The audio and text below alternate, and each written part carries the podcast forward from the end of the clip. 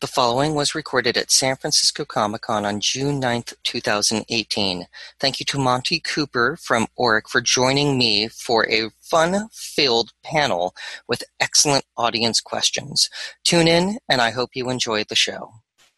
Welcome all. Is everyone having a good con? Yeah. Outstanding. It's our, it's our hope to continue that. We want to make this the best con for you. One thing we want to encourage you is if there's a question you have, we want it to be iterative, so don't hesitate to raise your hand and ask. So, So, how many people is this your first con experience? Awesome. Very, very cool. Welcome. Well, let's jump right into it. You watch a Godzilla movie and you wonder, he's stomping through that city. We see firemen responding, emergency services. Who pays for acts of Godzilla? Uh, actually, I usually say it's the city of Tokyo, but Yeah. we all pay for it in a way. Uh, but it, it's actually really interesting when you look at it from an insurance perspective of does your homeowner's insurance cover being stepped on? And I'm not an insurance defense attorney anymore, but I have a friend who is at Esurance, and the answer is it could. And so it depends if if like a Godzilla steps on a car and it flies through the air and crashes into your house, that's covered. Uh, in the 2014 Godzilla, you know, the tsunami that came ashore. Well, if you had flood insurance, that should cover you. If you don't have flood insurance, you probably aren't covered from the flooding. So it's it's a very f- interesting analysis of what does the insurance policy cover. More importantly, if we did live in a world where this started happening on a regular basis, insurance policies would change because you now need to deal with this because now it's a real thing that's happening. The first round of this would be very confusing with, oh my God, we didn't plan for this. it, it is it is tempting to think of one of those Geico commercials with the guy going, "Kaiju invasion of San Francisco, seen it, we cover it." And if somebody has a radio on, if they could turn it off, that would be wonderful. Okay. Yeah, why don't we close it just so that way it's people can we're not competing. Ah.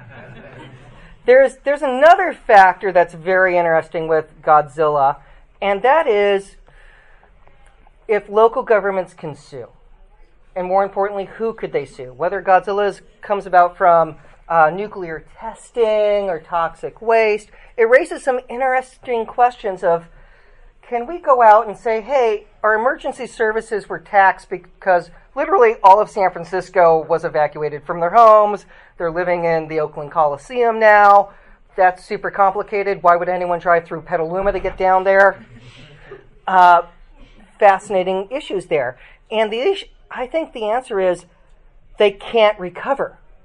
That there's not just no one to sue, but that's the cost of doing business as a local government.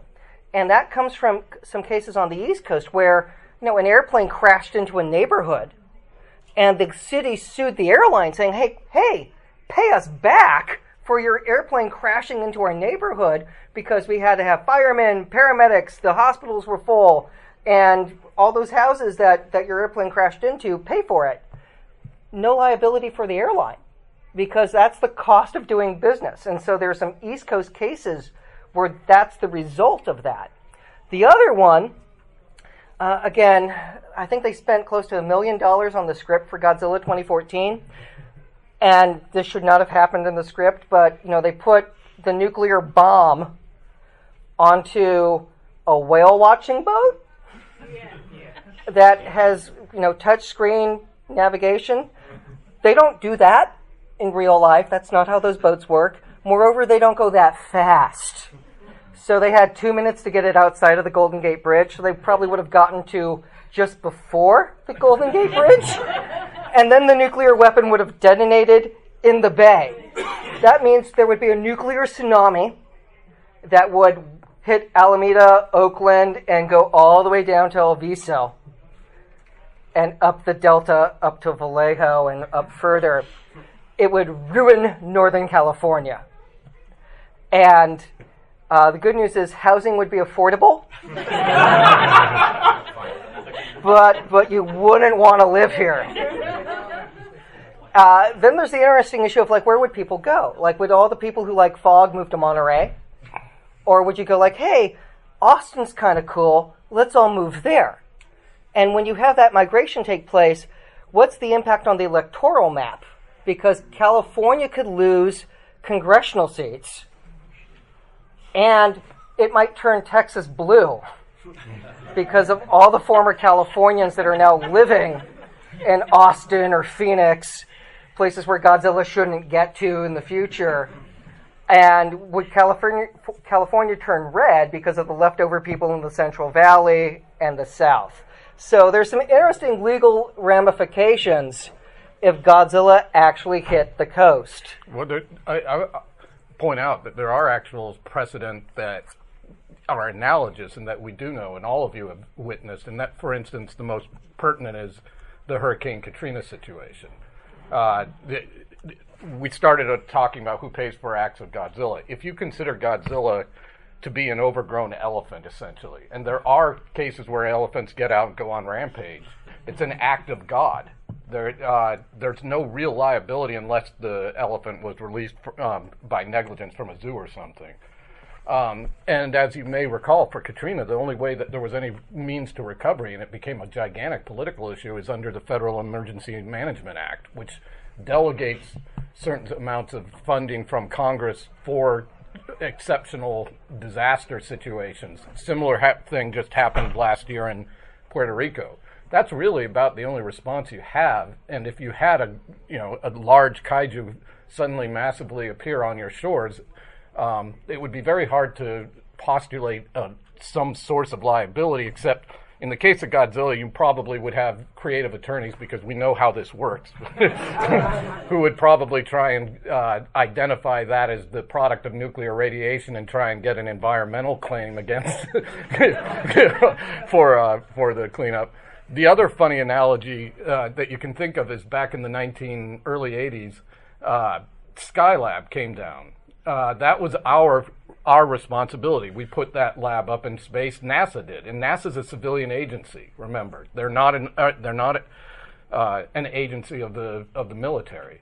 The um, when when Skylab came down, of course, it landed in the outback of Australia, much to the chagrin of the Australian government. Uh, the Australian government wanted to have us cl- uh, pay for that, and they actually charged us for the cleanup costs for garbage retrieval. That was actually what they t- classified, and that, despite it being only say a few thousand dollars or whatever, it was a disputed amount NASA refused to pay until like this past decade, when they did it out of just for good hom- you know, good relations with the com- country of Australia. So you can imagine if if if uh, uh, Japan accidentally you know released a Gamera or a, a, Godzilla or something, and it decided to cross the Pacific Ocean and visit Los Angeles or or uh, San Francisco, we might want to ha- you know recover from the government of Japan, and they would rightfully be able to say, uh, "Well, sorry, but no." and the other other fun fact is you can't sue the government for a nuclear weapon going off. because people have tried with all the nuclear weapons tests in Nevada, because like people had broken windows, cracked houses, so they sued. No liability because they're just testing weapons, and that's the government's job. You can't recover for that. Now, interesting, on an interesting note, we do have an option for under some of the federal uh, fishing acts that if uh, the fishing population's been devastated because you know, like what does Rodan eat? Um, there could be federal funds to help fishermen in trying to restock fish as well. So there's some interesting, fun issues there. But let's let's pivot to what I think is the first kaiju because he's the inspiration for everything else that follows, and that's King Kong. Now there are those who argue that a kaiju has to be a man in a rubber suit. Uh, the reason uh, Ishiro Honda you know, c- could not have the special effects guys pull that off with, you know, the 1954 Godzilla is the stop motion animation would have taken too long to do.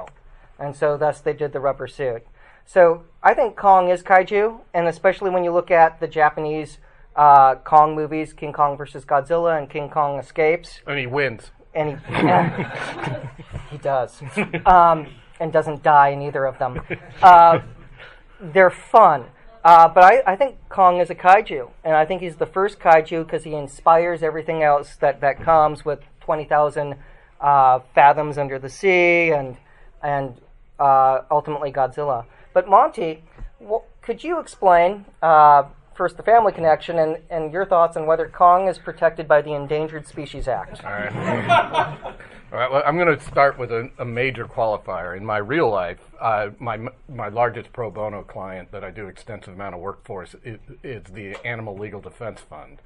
Uh, and I am the grandnephew of the man who created King Kong. So, as you might guess, I am extraordinarily pro kaiju. um, sadly, even my best abilities to try and come up with a plausible ex- uh, basis to say that King Kong, despite being the last of his species in, in the original King Kong, is not protected by the environment or by the Endangered Species Act because of the unique way that act works. The Endangered Species Act requires the government to identify in advance the species that are protected, and it has to be directed to native species. Uh, and this is a real major problem with kaiju when it comes to the Endangered Species Act. Invasive species are not covered, and if there's one thing kaiju are, they are invasive.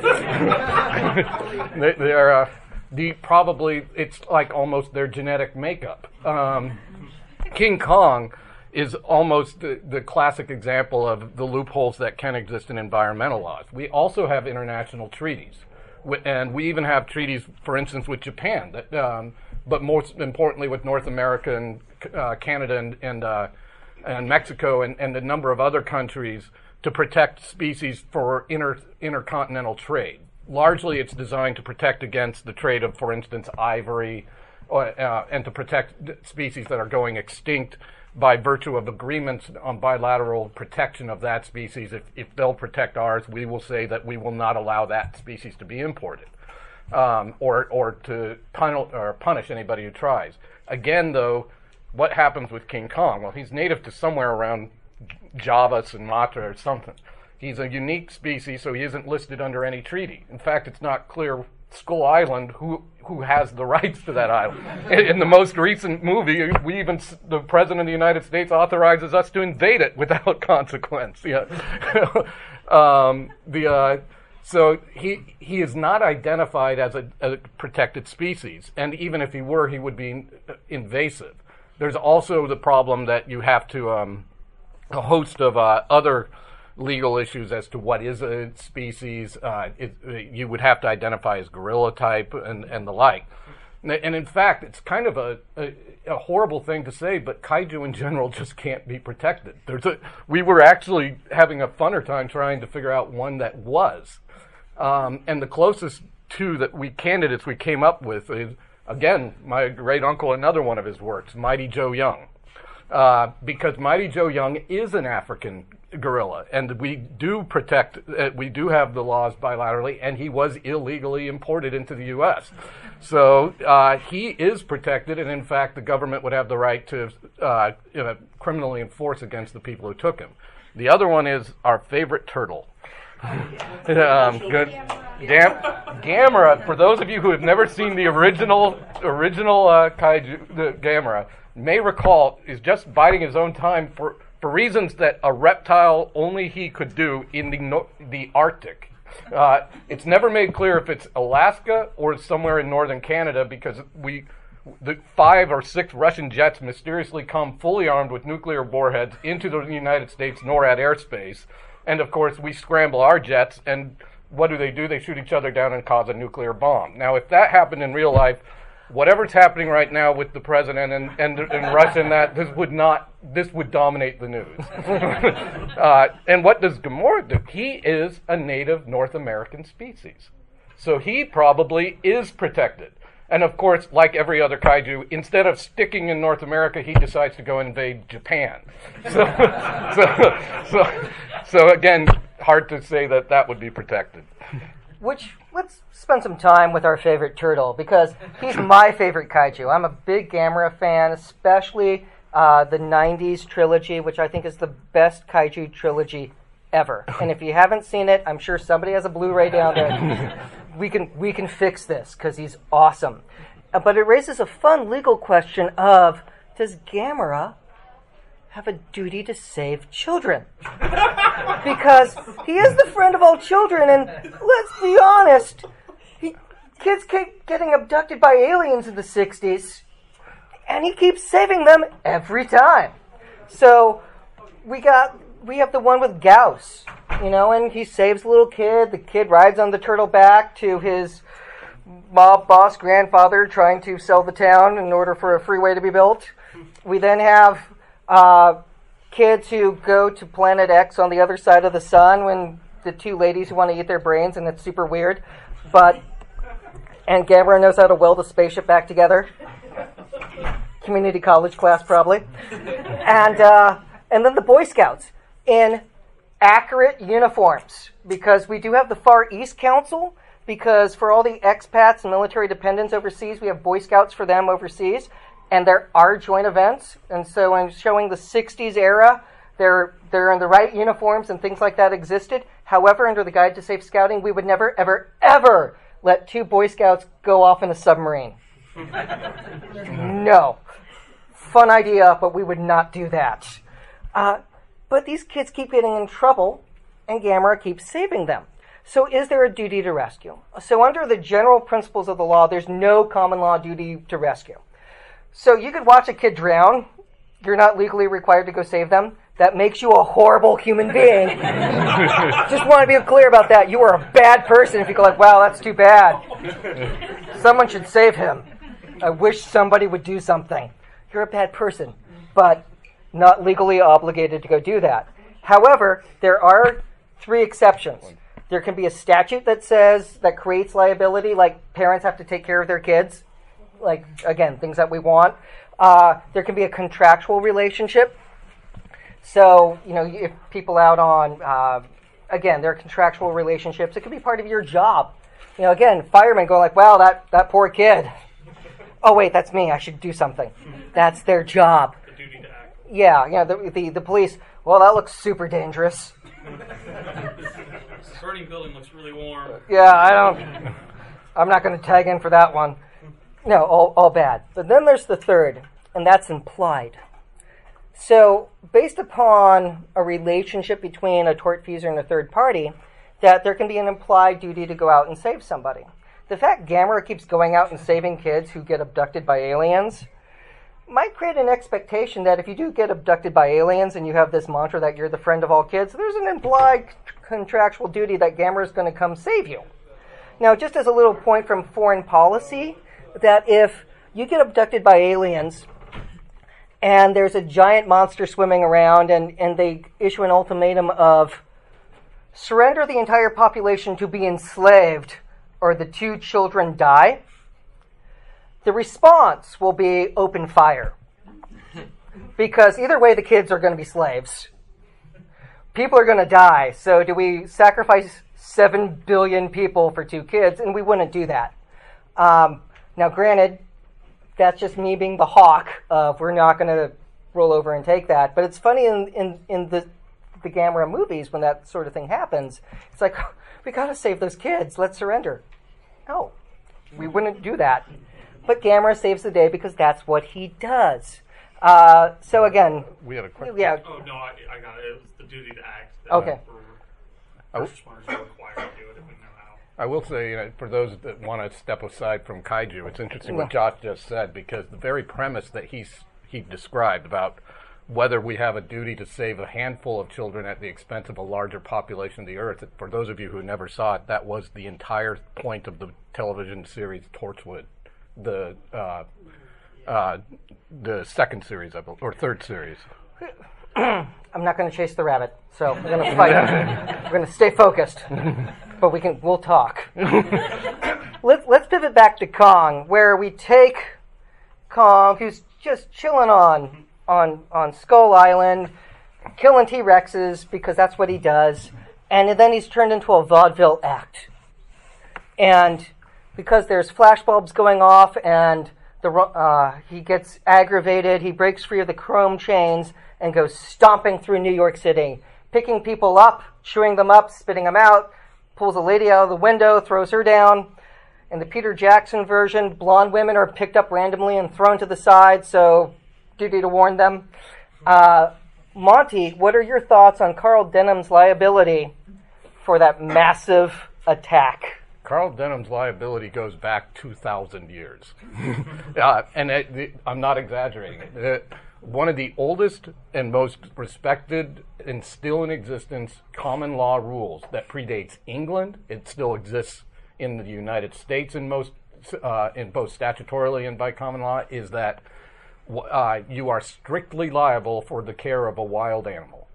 Um, and you probably have heard multiple stories that are far more familiar to you with here in California people who have held um, mountain lions as pets and that they've gotten out and have caused damage, sometimes to other humans, sometimes to poultry and to others. The law is, it's just like being rear ended on the highway. You are presumed liable. Um, the, uh, the, so, Carl Denham, think about it. He goes to a foreign gun, con- uh, island and has the bright idea to bring back a 30 foot gorilla and highlight it in Broadway. Uh, it, that gorilla, with no testing of it, uh, had already shown a propensity to kill. It largely decimated his, his crew while on Skull, Skull Island. But let's still bring it back, you know, make a, make a good movie out of that. Um, and then, of course, uh, what goes wrong can go wrong, does go wrong. King Kong becomes the first modern uh, victim of the paparazzi. Uh, uh, and boy, does he take it out on New York after, after that happens. Um, and it's really funny because a much far, far less known film that came out also in 1933, um, it was, was Son of Kong. Um, King Kong was such a hit that it, this was the very progenitor of our modern movie concept of if you have a really big special effects film, get the next one out as fast as possible. And they actually rushed to get Son of Kong out. But the movie starts with the fact that Carl Denham is fleeing New York because he's subject to 12 lawsuits from people who have suffered property and personal loss damage. He's, he's dodging process surfers. it's the most accurate depiction of what could happen. was, I, I watched it when we were preparing. was like, this is really, really true to life and uh, you know, and like every other lawyer, he finds a way to profit from this. He he goes back to Skull Island, finds another gorilla, kills it, but gets a treasure. you know, um, but uh, there is no question the um, the the law of strict liability for animals. I said goes back two thousand years. You might might guess why. It goes back to Roman. It was a concept of Roman law. Why? Because guess what the Romans did? They kept wild animals, and even the Roman Republic couldn't take, you know, getting having lions and jaguars running around in Rome. So, this doctrine is one of the oldest and most respected in the law. It, Denham is doomed. yeah, a, he makes mention of having a, a ten thousand dollar box office for that one night, and I did. I looked it up for the in, inflation calculator, so it's like just under a hundred thousand dollars for one night. It's not enough. when people get chewed up, ladies dropped out of windows, not okay. So uh, now the treasure they find, I, I won't spoil what happens in the emotionally traumatic Son of Kong, but I repressed the memory watching it as like a seven year old, and when I watched it again, I was like, I remember this, and I remember being very upset. And if you watch it, you will too. Uh, but it's a lot of fun. Well, I have a question for you. The better yes. question and much harder is whether the um, the second character uh, in the film, Devon, whether he's liable. Yeah, all he does is he pursues Fay Wray for most of the movie, mm-hmm. and he incurs the wrath of Kong, Kong, I should say, because of just being a rival for Fay Wray. Um, but he does know about Kong's propensity for violence. He does, in fact, he is an employee um, or a contractor, and he does in fact participate in the you might call abduction of Kong from Skull Island to New York, and of course he eventually pursues Fay all the way to the top of the uh, the Empire State Building. But as a as a lawyer, uh, an employee with personal knowledge, he could easily be found liable under certain theories as um, as negligent for his failure to take action to try and stop Denham. Uh, it's a much harder question, but it is possible that he himself is liable as well. Well, let's pivot to the most successful kaiju movie, the gold standard that's for profitability, and that's King Kong versus Godzilla. So that made the most money out of all the Godzilla movies, and every one that came out afterwards was compared to that for box office success. In that, we have uh, Mr. Uh, Tako, who uh, has a pharmaceutical company, and he wants a new marketing plan. So he sends out people to go find me a monster. That is the worst idea for marketing. How could we make a name for ourselves? Get me a really big destructive monster and let's go for it. He is- br- bring him back. He is the only pharmaceutical executive who might be more hated than Pharma Bro. Yeah. So- so it's accurate because when he gets on his ship and he's happy to, and he's in his, you know, spelunking gear and like trying to look like he's tough, uh, the Japanese Coast Guard boards and says, "We don't want Kong coming ashore. We will arrest you." No. And and he's upset about this, going like, "What do you mean no?" And Kong gets out because of things happen, uh, but he should be on the hook. He's actually arguably more reckless than Carl Denham. He arms the people to go to go take Kong. Yeah, It's a really bad plan, grossly irresponsible, reckless. And when you think of the number of people who get killed because of what happens, uh, he would really be on the hook. Oh, and let's not forget that because he brings Kong to Tokyo, Godzilla wakes up. It's like, ooh, who's this new guy in town? so he, he, he manages to get two two kaiju to come to the location. Really, really, that pharma company is doomed. Yeah. well, let's talk about uh, one of the more complex kaiju movies. Uh, it's they're they're brilliant. They're confusing. They are weird.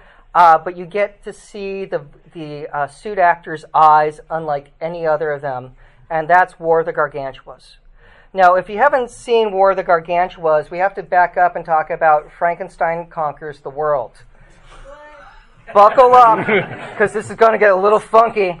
Uh, the plot is weird. So, end of World War II, the Germans have the immortal heart of Frankenstein. They send it to Japan on a submarine. I don't remember if it's a U boat or one of the Japanese submarines, but it, they take it back to Japan. They take it to Hiroshima.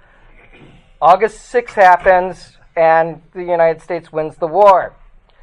Come into the early 60s, the heart grows into a little boy. Scientists now take the little boy and start raising it, and they call him Frankenstein because they figure out what happened. He's Caucasian, and he keeps growing and turns into a giant kaiju. He's the brown one.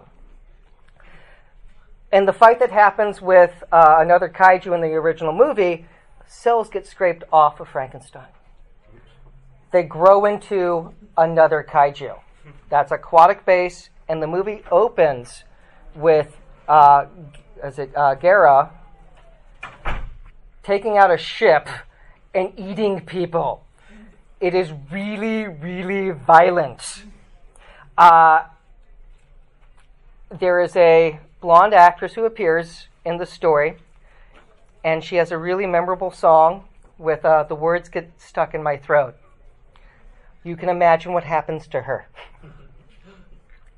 So, with this green kaiju running around eating people, are the scientists at all liable?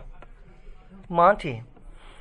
Uh, this thing started with Nazi Germany. Everybody's liable. Uh, um, yeah. Uh, first of all, it's a, a, an unlicensed uh, genetic experiment. They, I, I don't think anybody in this room needs to be a lawyer to know that's that that description by itself says something's wrong.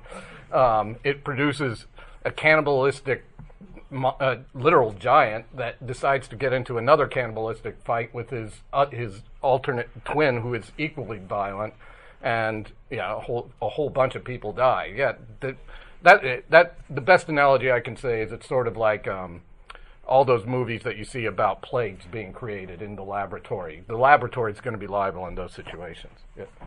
Well, can we call it a cannibalistic rampage if Frankenstein grew from the heart? So is he really human?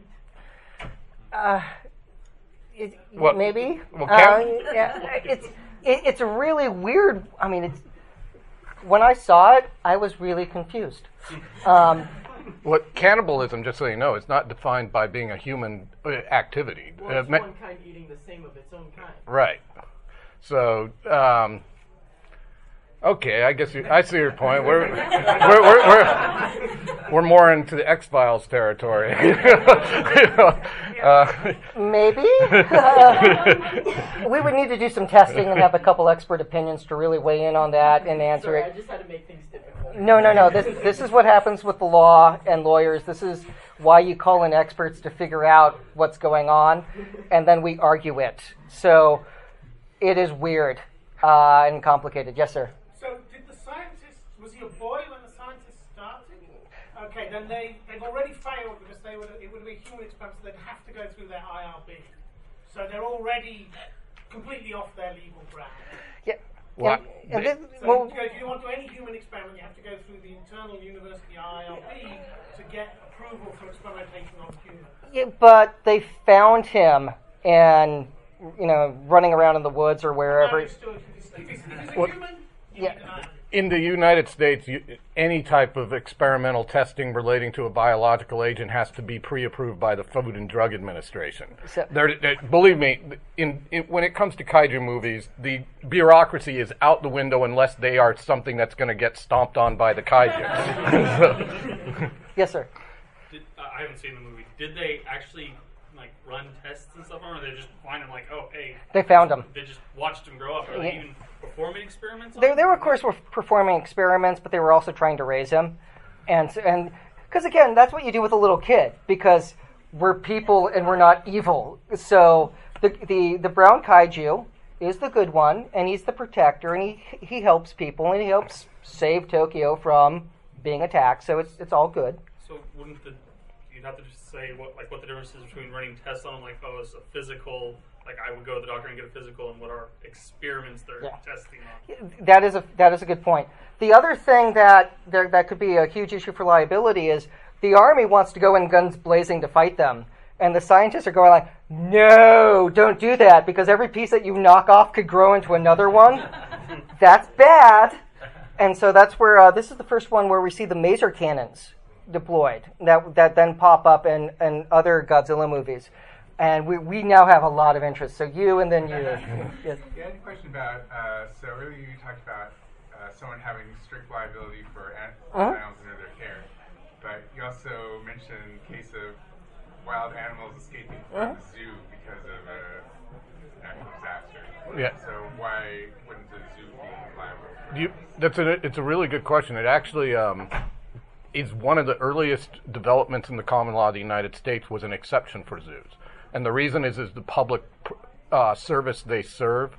So therefore, unlike any o- most states now codify it, make statutes make it that so that it's an easy answer to put. The, our our legislatures have made it so that they're not liable typically under those situations.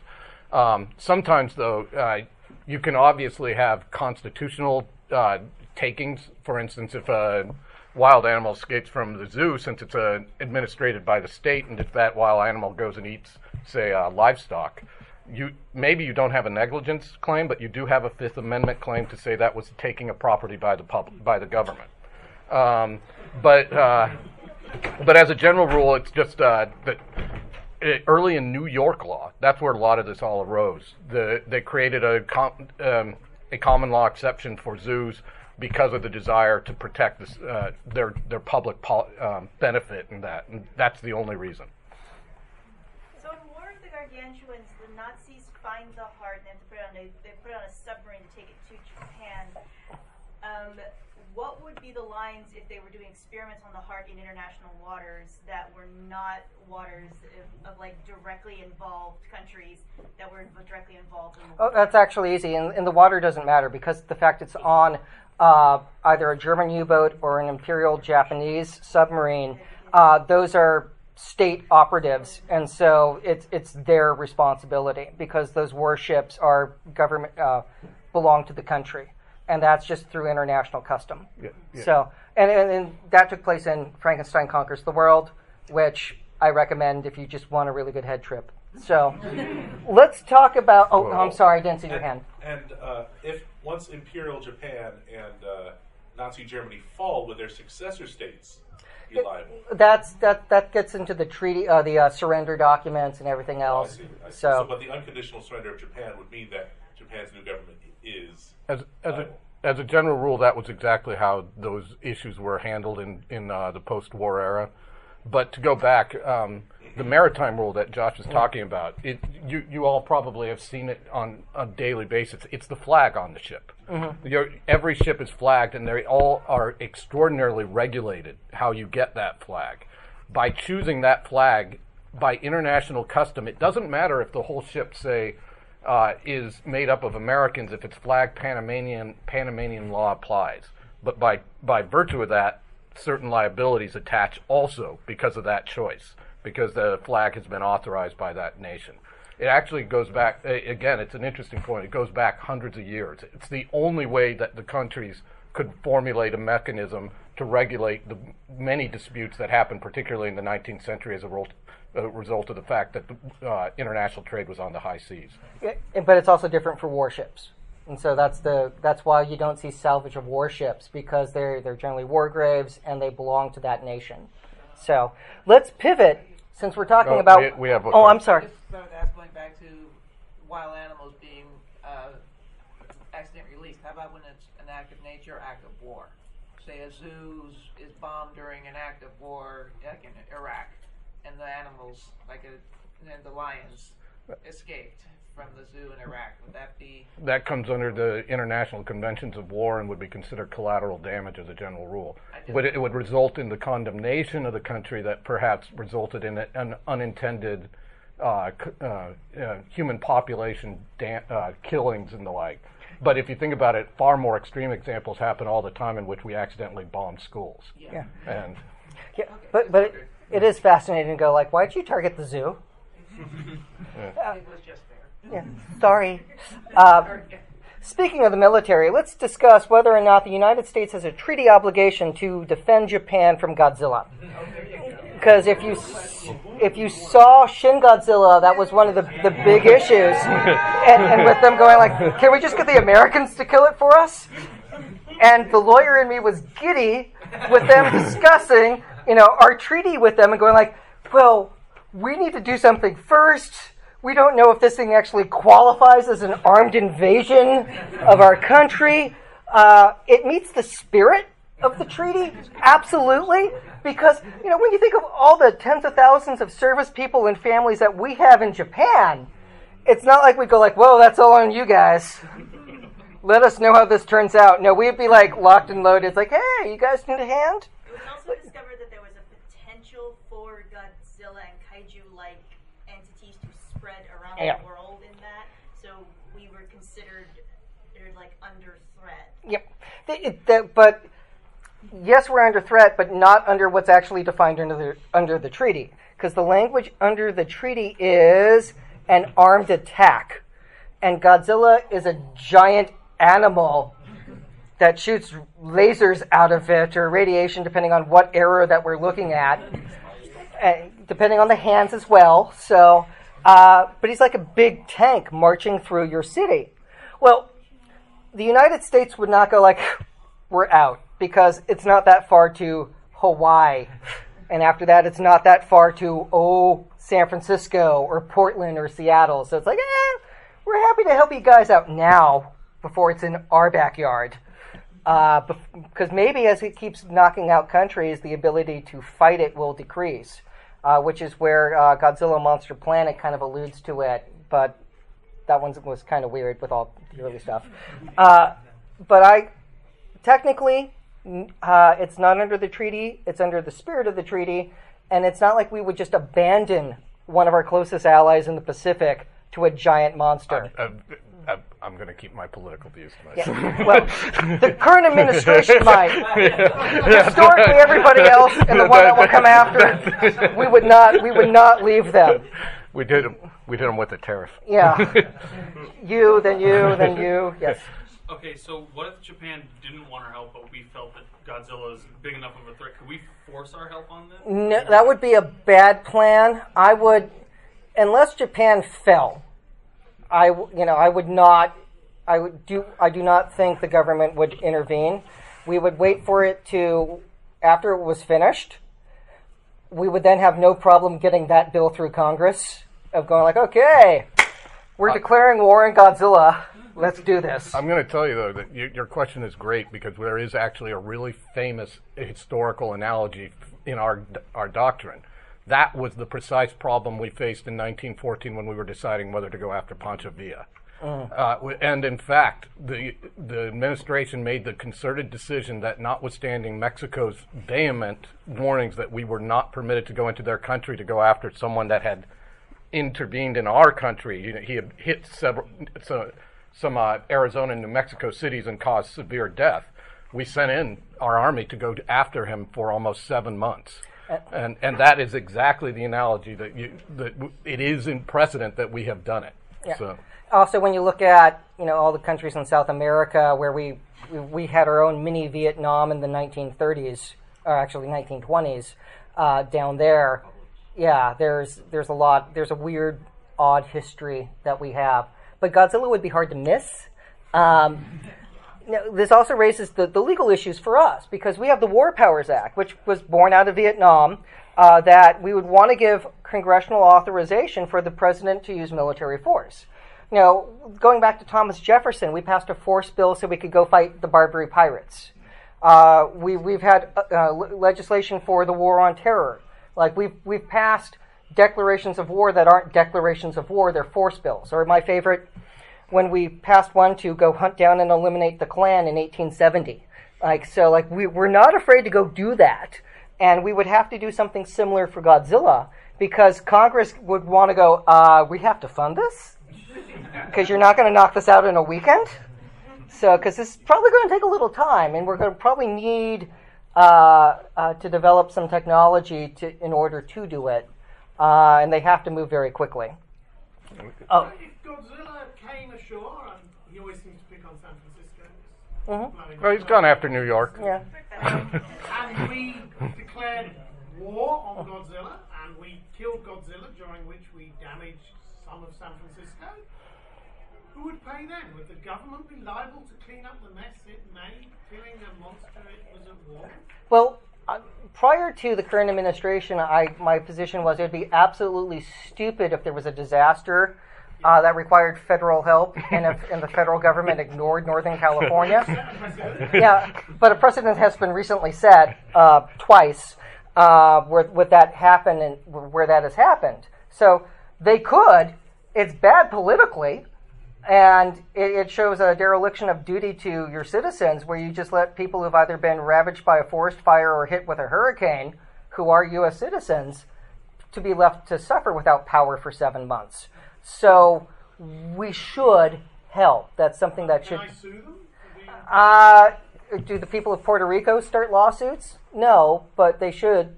They should consider it. Well, but it- that's just me being a hawk. In your in your in your scenario, I would say again, I'd go back. There are some uniqueness that separates it from like the hurricane cases. If we bombed, yeah, if we sent in an F-16 and it and it was responsible for the you know, Transamerica Tower disappearing, uh, that would probably be a situation where they could say that's a taking. Uh, Yeah. it, it, it certainly would be a situation because the government can never take your property without just compensation. It doesn't mean you would be adequately compensated. uh, it doesn't mean that at all. But it does. There would probably be remedies, and there are some interesting ones. Like you know, very few people probably have ever thought about the Third Amendment. It's never been litigated, but the Third Amendment prohi- prohibits the housing, involuntary housing of soldiers in civilian housing. It Goes back to the situation that existed in the Revolution. So if you know they sent in the military and they decided to uh, take advantage of the lower rents that they uniquely can do in San Francisco that the rest of us can't, that might have also civil rights issues. Yes, sir. So this is back to the question of you know, Japan requesting assistance from the United States.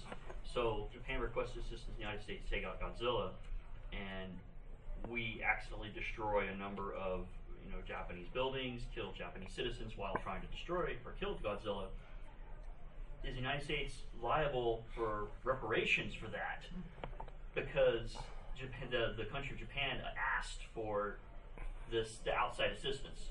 And, and I'm not saying just the United States in specific; it could be any country coming in to assist Japan or I- I don't know what the collateral damage cases are in war, like what, what we've done in the past. Mm-hmm. Just as a good neighbor policy, that if it would be, it's bad TV and bad politics to go like, well, we helped decimate a place and we're just going to leave it. We should help fix it. Yeah, that Historically, reparations are negotiated as bilateral treaties at the end of the war. That yeah, they're for the the country that loses, like Germany did in World War One, uh, has very little bargaining power, and hence the reparations are very severe. That's also what happens. As, as I hate to say it, but there's a lot of truth in the legality of "to the victor goes the spoils." They, I mean, it, it, there's a lot of truth to that when you're talking about the law of war. But- Speaking of spoils, yeah, the body parts. thinking this, I was thinking about my favorite kaiju movie, which is Pacific Rim. There, there become, there exists. If this was to happen regularly, there then exists this um, uh, whole network. And granted, it's mostly the black market, but they do imply that there's legal trade and use for kaiju parts. It's if the United States assisted Japan with Godzilla, would we have the right like, to then and like like begin sort of experimentation on Godzilla, or would Japan have the right to begin that experimentation if they were to notice that there's something about Godzilla that would be useful, or any other kaiju? Who, who, who gets the carcass, basically? who gets the bits? I, I think in rem jurisdiction kicks in Yeah, because it that probably does. Yeah. because that's They, that- they, they probably don't know what them. Yeah, so I'm sorry, I use scary lawyer words. um, there, there are multiple ways to get jurisdiction in. You could have, like somebody's physically there or property, like like, and that's where in rem comes in. In rem is like the least used. So because the fact the carcass is in Japan, the Japanese government would probably have the first claim to it. Uh, however, if we were the ones who took them out for them, we should have an agreement of like we need to figure this thing out because there should be an easier way to kill it if another one comes back. So let's let's work together. Uh, I would I would encourage cooperation if we were in that situation because yeah. Now we um, could we we have like 15 minutes or 13 minutes and there's one other topic that we want to hit, but then we can have other questions, and that is, and it might answer a few questions. Who cleans up? Uh, uh, hetera cleanup costs. You know, like who pays for that? You know, the smog monster. You know, do the oil companies get hit with the bill? So, Monte, what are some of your thoughts for toxic torts? Well, it, here's the funny thing. First of all, you have to think about it if, if Hedorah were here in the United States or whether he's in Japan. Um, Japan environmental laws are somewhat uh, more flexible than they are in the U.S. So if you have a smog monster that is the creation of a uh, series of uh, effluent disbursements from a number of industrial sites. In the United States, we actually have a number of regulatory mechanisms to actually collect on that. They're called the Comprehensive Environmental Resource Recovery Act, better known as CERCLA, the Resource Conservation Recovery Act, better known as RCRA, uh, Clean Water Act, Clean Air Act. They're, all these acts actually have private um, enforcement powers. So you, there would be a mechanism to go after the parties that created a smog monster, you know, I'm sure Los Angeles would have a great claim. um, and often it is actually the local governments that are amongst the most vigorous uh, uh, plaintiffs uh, going after. Now, if it switches to Japan, it becomes a more co- problematical issue.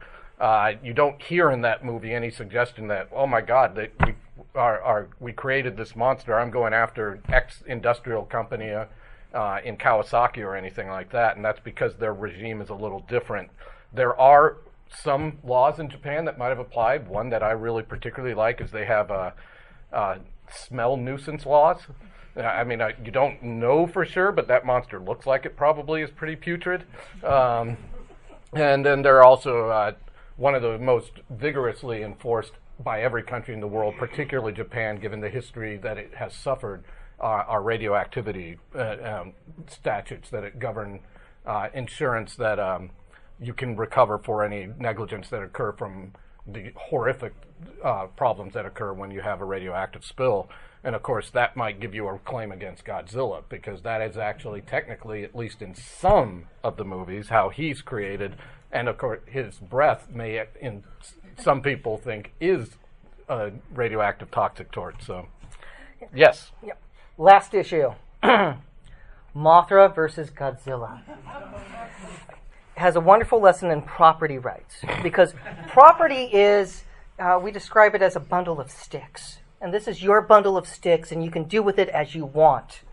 Well, on Infant Island, Mothra laid an egg. A typhoon hits, and the egg washes out to sea. Uh, fishermen uh, find it, they pull it into a Kawada beach, and th- the town sells it to Happy Enterprises. and they base it upon, well, the cost of an egg is X. This looks like three billion of them, so that amount. Happy Enterprises is like a twisted evil Walt Disney. He's got the mustache, but he's he's like lacks a soul. And it's right Godzilla steps on him at the end. But they take the position of like, it's our egg now, we bought it. Well, then the fairies from Infant Island show up speaking in unison, and they go like, that's our egg, give it back. And Mr. Happy, showing his true humanitarian side, offers to buy the fairies. We don't sell and buy people. He's evil. And now all the protagonists like look at him with like, "You're sick, dude," and like they leave, and like Mothra's waiting outside. So, who owns the egg? Does does the little town? Do they have a valid, clean title to sell the egg? Well, there's a wonderful case called Ghen v. Rich that we teach in the first year of law school that, that deals with hunting whales. And a whale was killed off the East Coast, and the, the, the ship put a bomb lance in it, which gave it a mark of appropriation to so this is our whale that we killed. And so when another ship came along and said, hey, we want that whale, the court gave it to the first ship, going like, no, they, it's their bomb lance in it. It's like, you know, putting a brand on a cow. So that's theirs applying that to this, you go like, well, the egg kind of had Mothra colors to it. Also, who else would lay a giant egg? Um, so we got that going. Uh, and then the, the big kicker is, you know, that thing hatches. You're going to be strictly liable for whatever comes out from it. Do you really want to build an amusement park around that? Mr. Happy didn't have a good legal team advising him. He and Mr. Uh, Tako deserve to go to prison together because they're just really irresponsible business people. No, they're not good. Um, so I really do believe that Infant Island had valid title to the egg, that the sale was illeg- illegitimate, and uh, they, they, were very gracious that the larva that came out of it decided to save the small town that originally sold the egg. So uh, it's a great lesson in property. So with that, any questions? All right, you sir, then you. Okay. Then uh, then over. Yeah. So there's couple things, but most it's just in a related box of issues. Uh, so suppose that, that on three separate occasions, people provoked a Godzilla-type monster who had the intelligence to understand what was happening. First, the newspaper wrote a scathing editorial or uh, uh, expose of Godzilla's past. Second, a tabloid talked bad things about his mother. And third, a toy company made things in the likeness of Godzilla. And if, if Godzilla went off on a rampage to destroy each of these people because he didn't want to hire a legal team, would they be liable for provoking Godzilla knowing that he would be provoked? So, Godzilla should not engage in self help measures of that nature. Uh, the it's an interesting First Amendment question because you know under uh, in California law we have the the likeness law that you can't make a like there was the brisk TV commercial in the late '90s with claymation of all the dead actors and people dancing, and all their relatives went out and sued the hell out of that company, which in the California legislature then passed a law saying like you don't get to do that. So we so Godzilla could have standing under that likeness bill, uh, but provoking uh, Godzilla is an interesting question because if he understands he could be the English or marketing and want to go nuke a small company, uh, that's self help and that's that's beyond the law. Uh, but they But it's not like the, the people you're renting your your uh, place of business from could sue you for the loss of their property, even though it, it would have to be a really angry court that would do that. Monte, do you?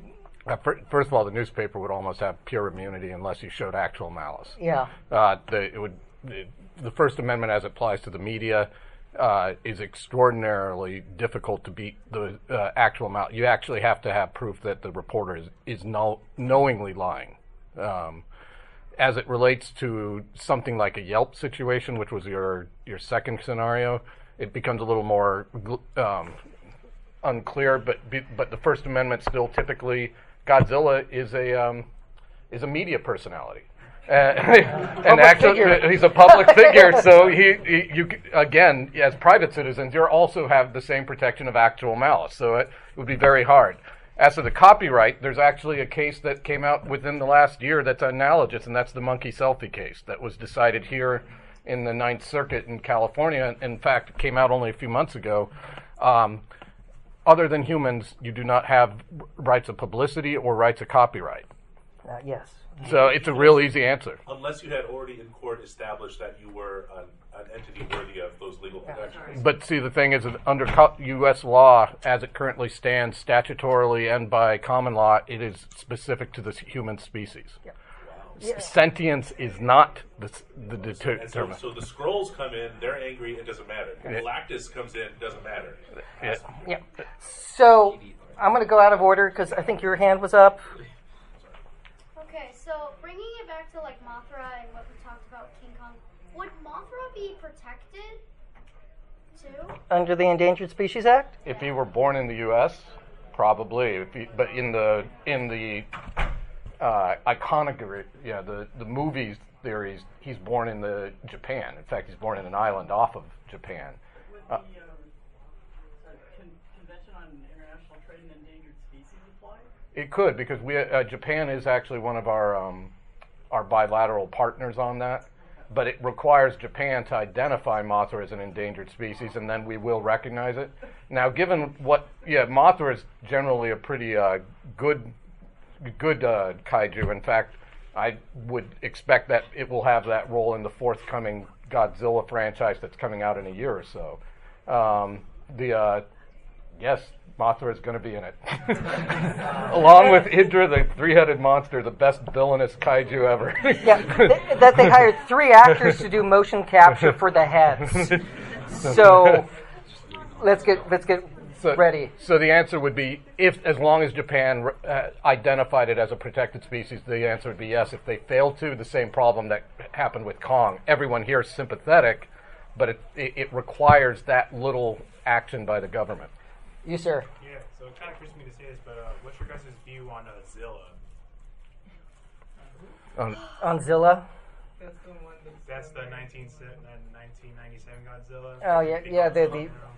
Yeah. I oh, oh, oh, oh. with Matthew Broderick. Yeah. Okay. Yeah. oh, yes. Yeah, you know we generally don't. Yeah, I, I, Godzilla should not be an iguana. Yeah. I it, it hurt me. It, it hurt me. I, I I don't want to talk about it anymore. I don't. I don't. I don't.